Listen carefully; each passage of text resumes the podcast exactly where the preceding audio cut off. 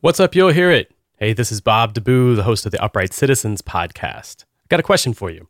How would you like to get inside the mind of one of the most recorded musicians of all time? Well, here's your chance. The legendary bassist Ron Carter will join the Open Studio community on June 14th for an exclusive, one time only live mentor session. You don't want to miss this.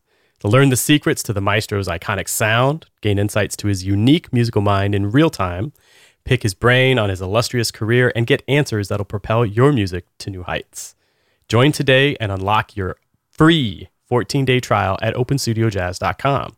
Then you'll be able to not only join the maestro in this exclusive conversation, but dig into his brilliant course, Blueprint for Jazz Bass, and so much more.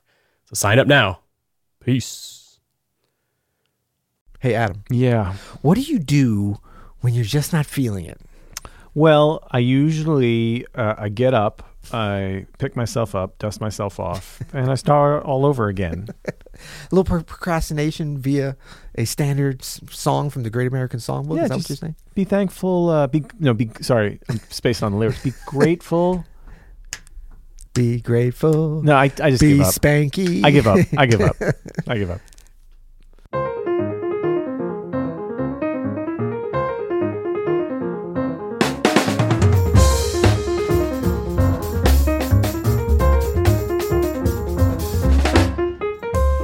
I'm Adam Maness, and I'm Peter Martin. and you're listening to the You'll Hear It podcast. Daily music, advice, and inspiration coming at you. Oh, I feel I feel inspired by your hand gesture there because you guys can't see this at home, but Peter went "They're coming at you like he he twirled his hand I love your disc. It's like NPR. like you an know? effete. Yeah, it's like NPR when you when they have certain sound effects. Like they walked into the library, and then you hear like books being opened. Well, that's just Oh, don't you have some applause there?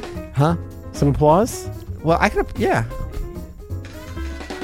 Oh, it feels so great. that feels so great. Feeling man. inspired. Feeling inspired. Feeling very inspired. We are brought to you by Open Studio. yeah.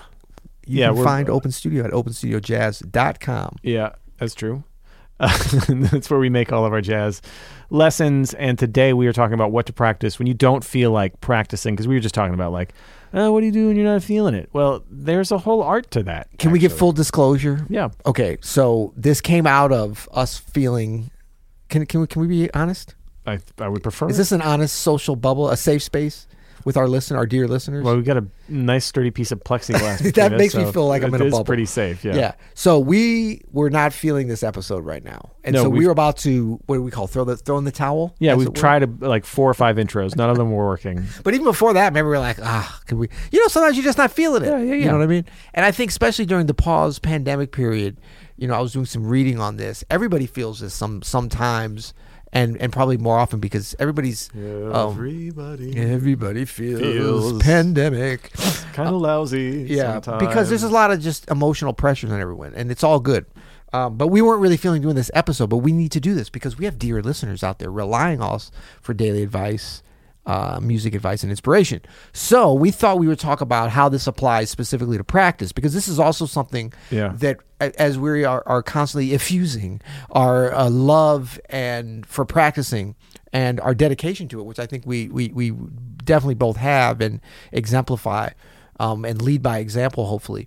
But the reality is, there are times when you're not feeling like feeling like practicing. But how do you get over that hump? What do you do?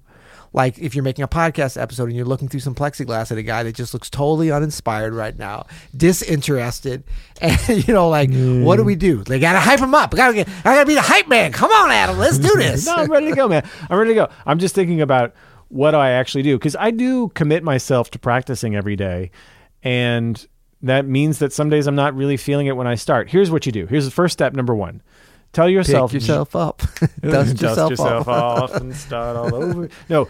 Here's the first thing to do is just commit to five minutes. Commit to getting to your practice routine for five minutes. Right.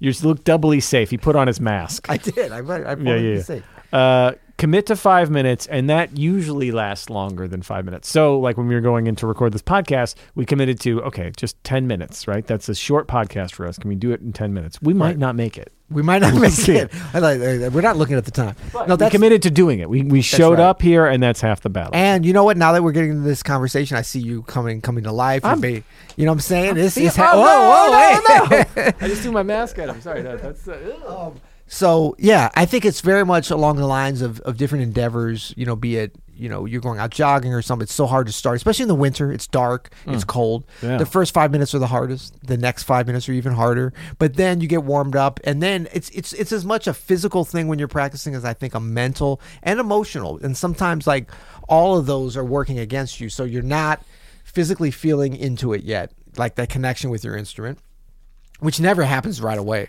ever. um, and then you're not emotionally into it because you're kind of like uh, blah. You're not feeling inspired. Yeah. and that's usually the emotional impetus to practice because it's like you're emotionally charged up. You're like, oh, I want to learn this tune. I want to get the next phrase on this solo. Like there's something that will give you some emotional satisfaction. You know, so you're not there yet with that. And then, um, you know, intellectually, you you're not really engaged. Like intellectually, I think with practicing can be a, a really good entry point or, or connection point with practicing, but it's very hard until you get into it to be intellectually connected with That's it right. because it's just theoretical until you actually start playing your instrument. Yeah, you can't actually hype yourself up intellectually before you sit down right. to it. So this brings me to the first thing that I would think to do when I'm not feeling it, and I often do this, is start with something that I don't actually have to hype myself up about, but I know is good for me. It's like An uh, espresso before this- you yeah, start. oh, that's always important. No, but just a little like little scale, little chromatic scale action, Mm. right? It's something that I can kind of put on autopilot as my brain warms up to the idea of I'm about to go put in some work here. I mean, right. I try to start actually every session with some kind of scale work because it helps just warm my hands up Right. and uh, it's good for me.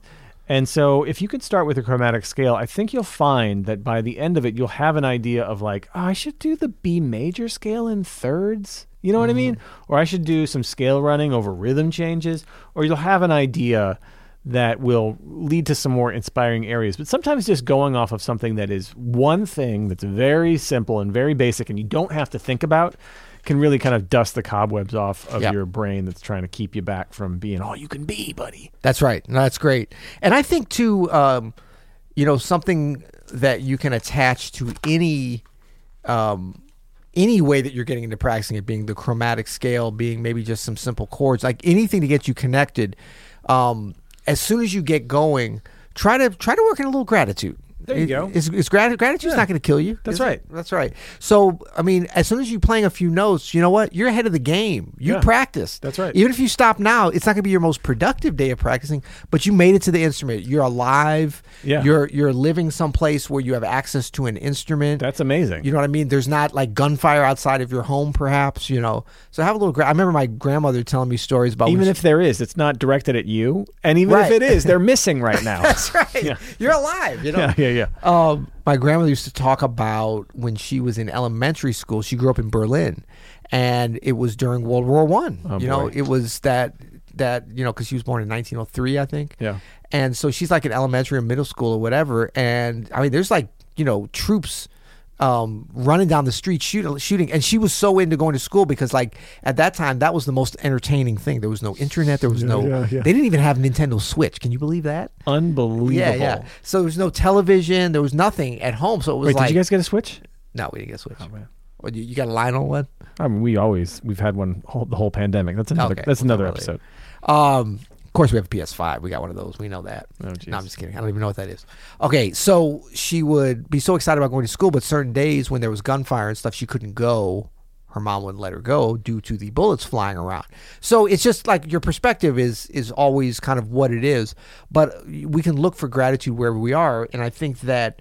Um, you know, music, it's like that crazy combination of something that's so beautiful and so wonderful, but it it it demands a lot of us. It does. You know, to be connected to it. It rewards a lot. It's it's a big what's the risk reward ratio? Very very high. For sure. You know, which is what makes it so great. I mean, it's like there was this crazy ridiculous boxing match on Saturday. I don't know if I you heard about this. that. Yeah, what was it all about? Roy Roy um, Roy Jones? Roy Jones Jr. and Mike Ty- a very svelte Mike Tyson. Wow, very good shape. A Roy Jones less so. A little, Wow. little, little bit of man boobage going on there. Oh my gosh. But um, yeah, but I mean, it's like that's a sport that the the risk the risk reward ratio very high as well. you know? Very high, very high yeah. risk, but very possible very high reward, yeah, possible brain trauma. and million dollar payoff. yeah. So um, no, but I think that you know a little bit of gratitude just to be able to have the chance to be connected with the music. you know what I mean? To be connected with the instrument, something that's so um, potentially gratifying. But not every day it's going to give back everything that, that you're going to try to give to it. But just stay connected, stay stay grateful, and and know that better days are coming. Awesome. Well, we did it.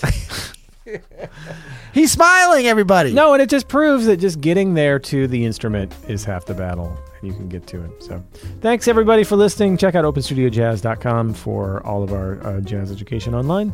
Until next time. you'll hear it.